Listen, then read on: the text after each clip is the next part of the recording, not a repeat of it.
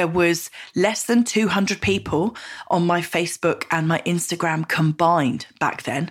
All of my other social media activity from my other business had gone on on LinkedIn.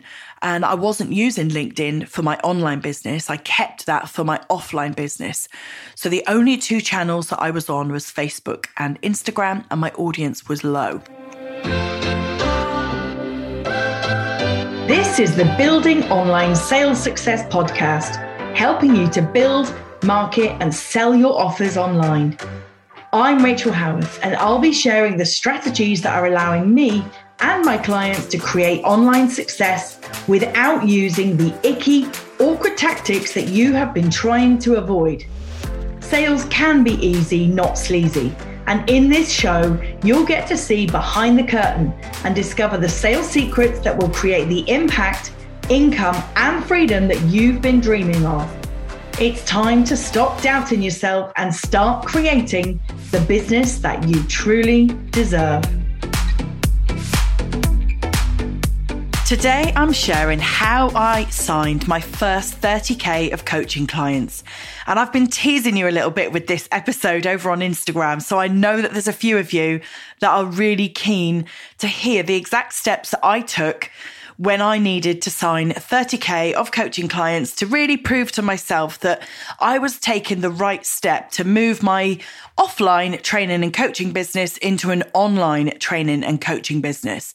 That's something that you might not know about me already is that before I came into the online world, I was very much in the offline world. I ran a training consultancy for around five years and we sold training and coaching and mentoring programs to small businesses and to some very large businesses.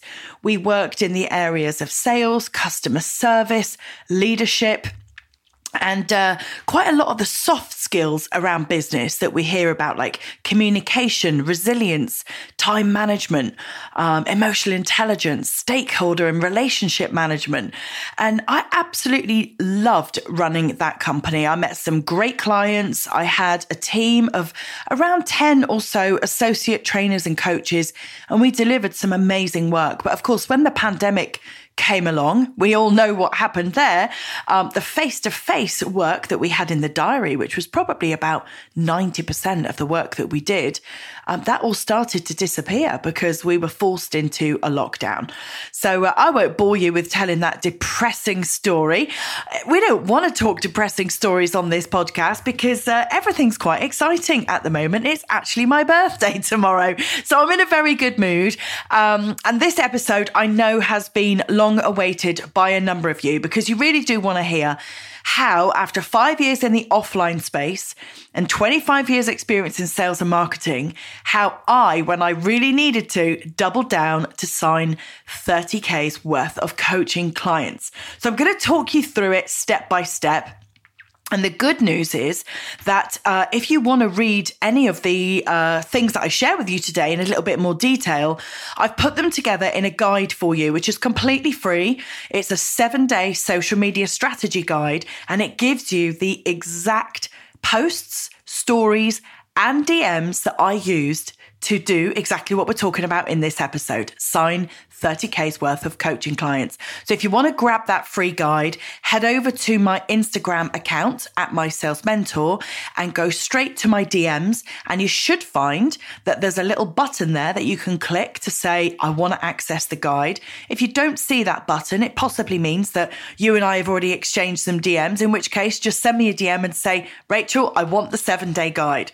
Okay, so let's get into the detail of the episode like I said, I'm going to talk you through the exact things that I did. Now, the first thing that I did was I got really clear on what it was that I wanted to offer. I got clear on the fact that it was going to be a one to one offer, that I was going to sell a 12 week one to one program. And I chose that because it was the highest investment way to work with me, which meant that I needed to sign the fewest amount of clients to hit that first milestone. So that's why I chose that strategy. And I knew that it wouldn't be a strategy that I wanted to use forever because I love group work. I love delivering workshops, masterclasses to groups of people. Like I said before, you know, I've, I've been running a training company for five years. I'm used to delivering big events, facilitating big events for lots of people. And so my energy uh, lends itself really well to working in groups. And I get the most joy from working in groups. That doesn't mean that I don't want to do one to one. It just means that I'm playing to my strengths. And that's something that you should consider too. When you're choosing your offer, how do you prefer to show up? How do you prefer to serve? How do you feel the most comfortable and the most joyful delivering the work that you do? So that was definitely a consideration for me, was getting really, really clear on what was the offer. So I chose a one to one. I priced it at $5,000. And I know that I'm in the UK, but I sell in dollars because um, it's a it's a global currency, and I knew that I was building an online business for the long term. So I chose to kick straight off with a global currency. So I decided to sell in dollars.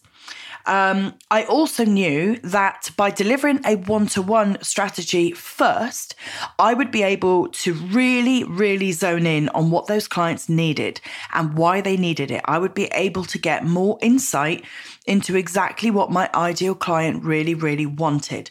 I knew that I wanted to serve coaches. I knew that I had a tendency to lean more towards female coaches. And that's just because the associate coaches that I'd had in my training business tended to be female coaches. And I knew that I'd been able to mentor those people for five years and really help them to grow their business through the associate work that they were doing with my company. And so I thought, well, I'll I'll choose a female coach as my ideal client and I'll make sure that I really zone in on that one-to-one support so that I can understand them in lots and lots of detail because we know don't we that when we understand our clients emotions feelings we can really empathize with where they're at. We can write more compelling copy. We can write better programs to support them. And we can really zone in on what it is that they need. So I knew that by delivering a one to one service, I would get better testimonials.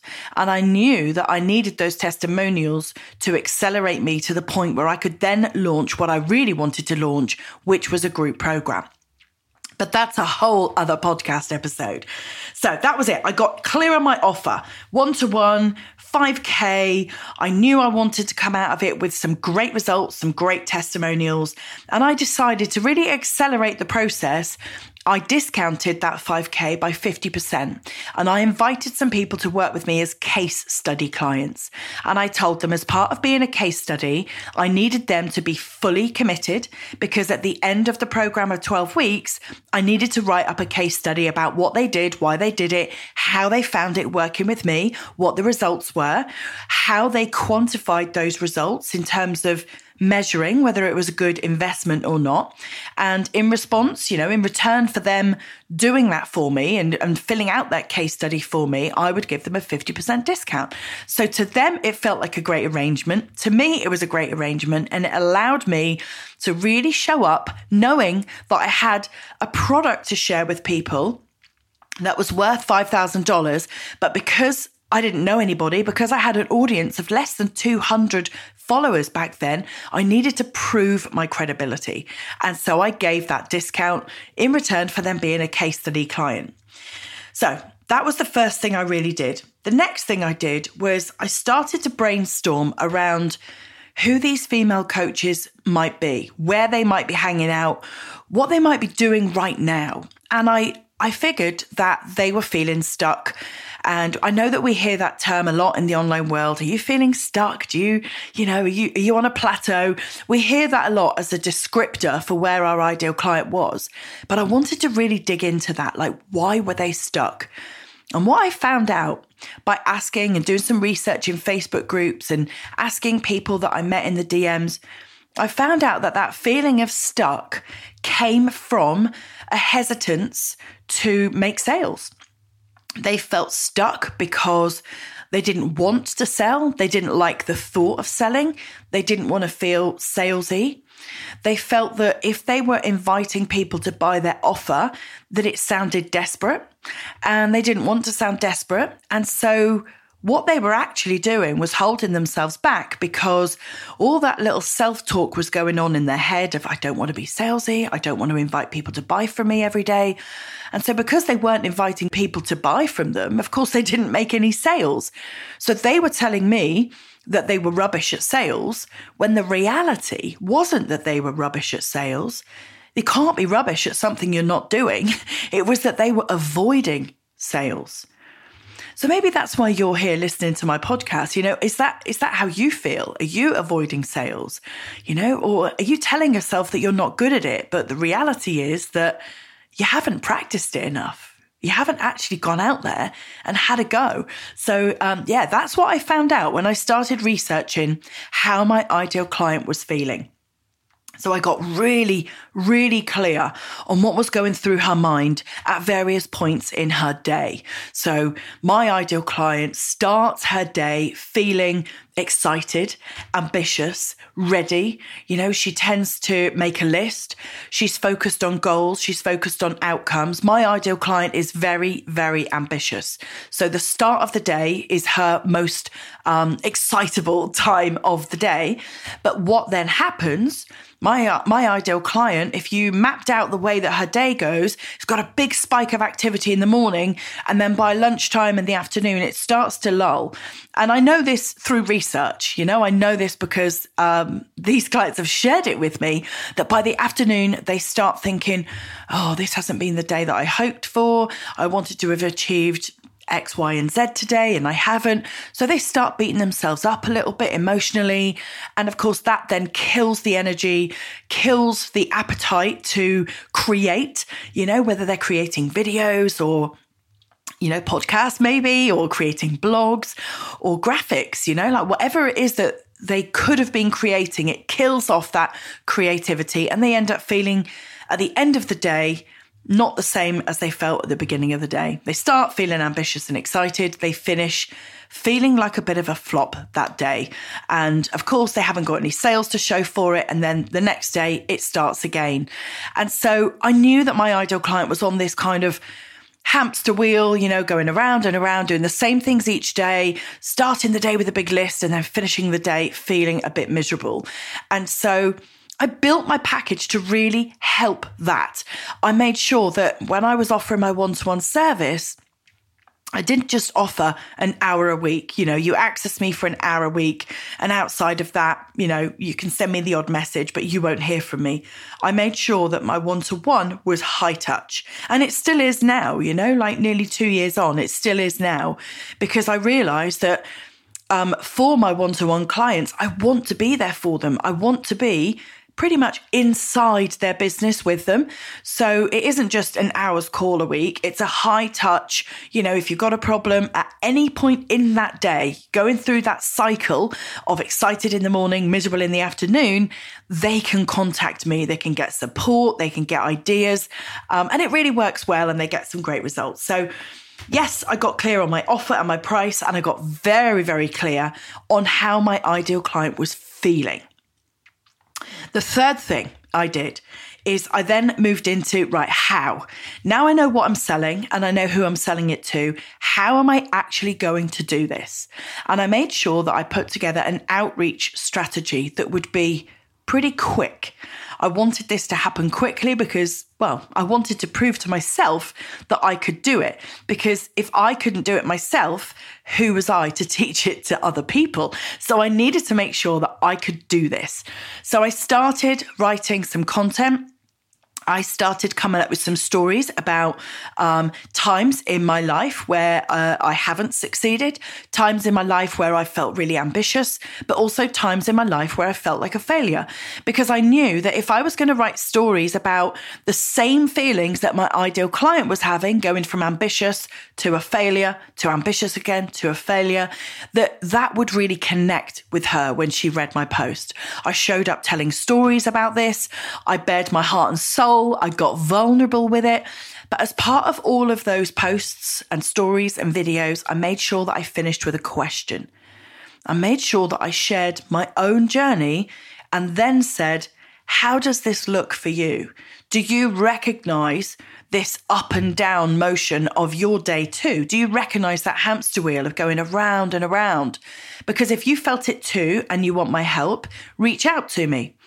And people started to do that. So I started to have conversations in the DMs.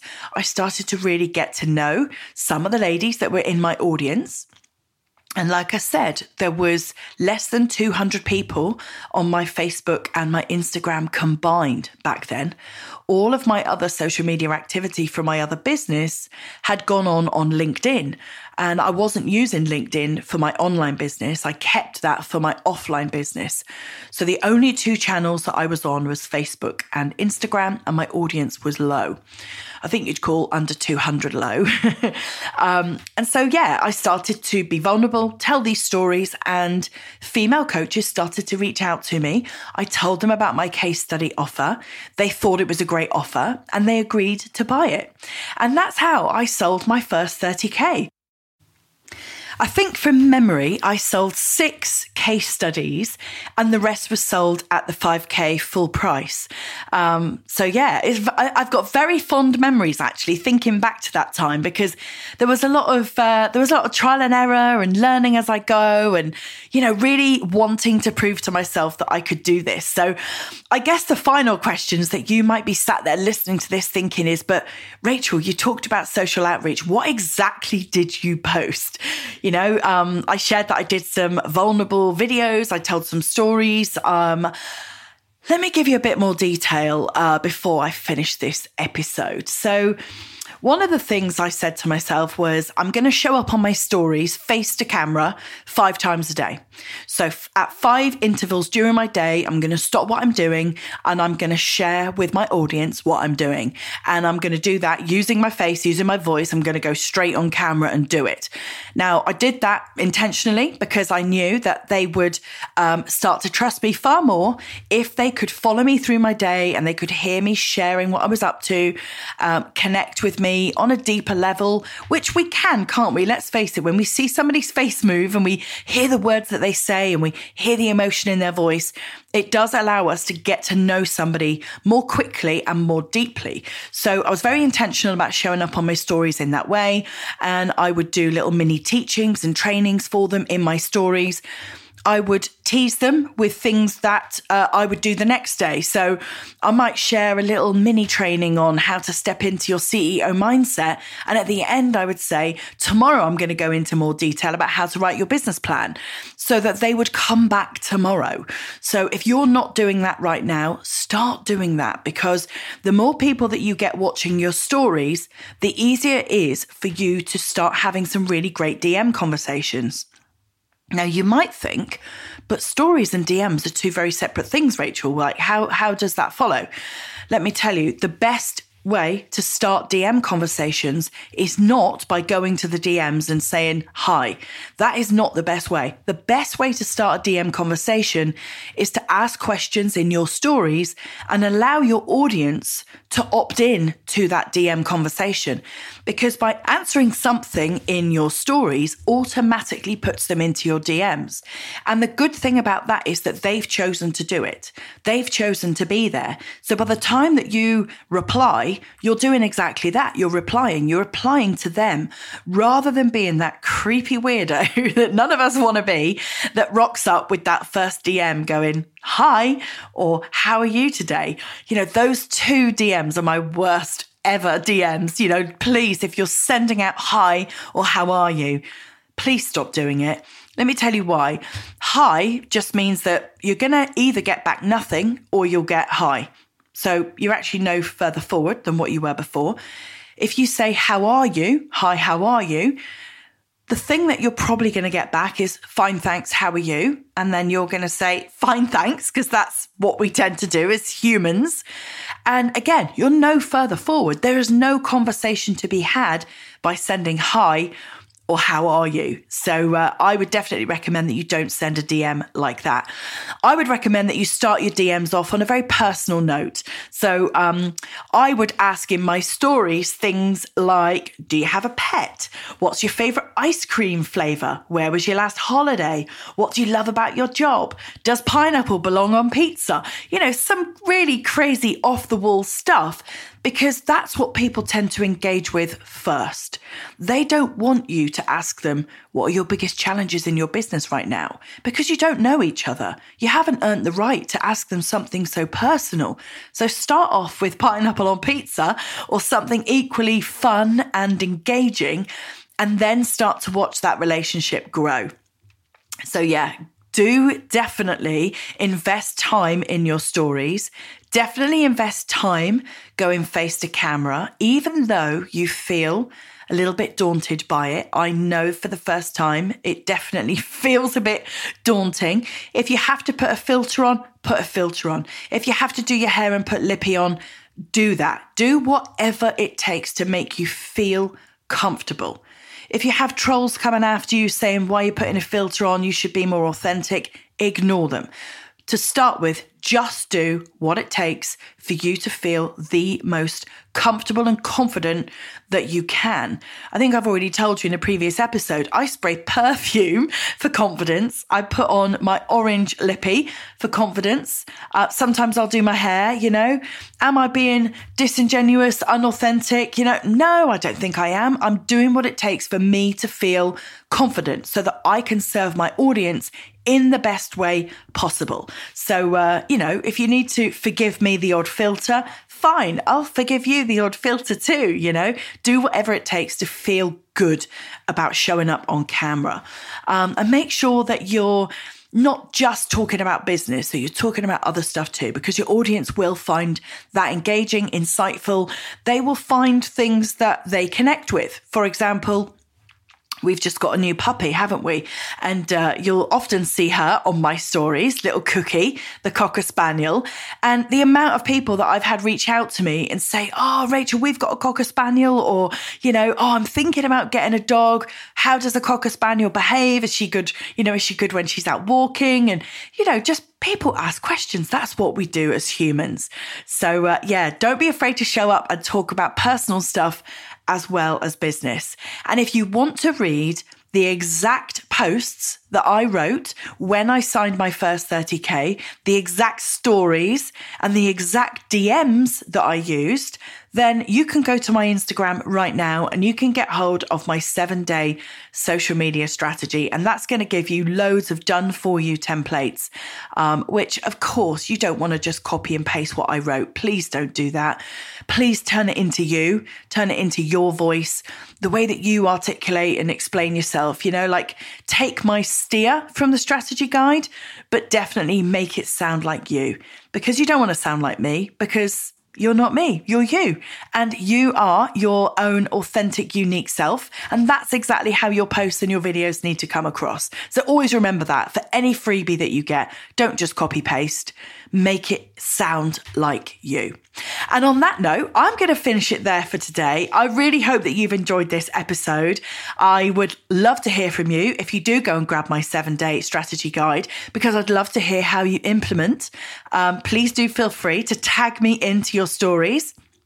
If you know if i can share anything on my account that gives you some extra exposure i'm very happy to do that. So uh, yeah tag me in show me how you're getting on with the uh, with the seven day strategy guide and i will see you for the next episode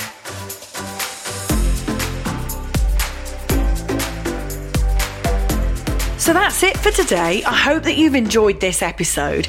If growing your business is a big priority right now and you'd like to get my feedback on how you could move forward with bigger and faster success, then take part in my free personal assessment.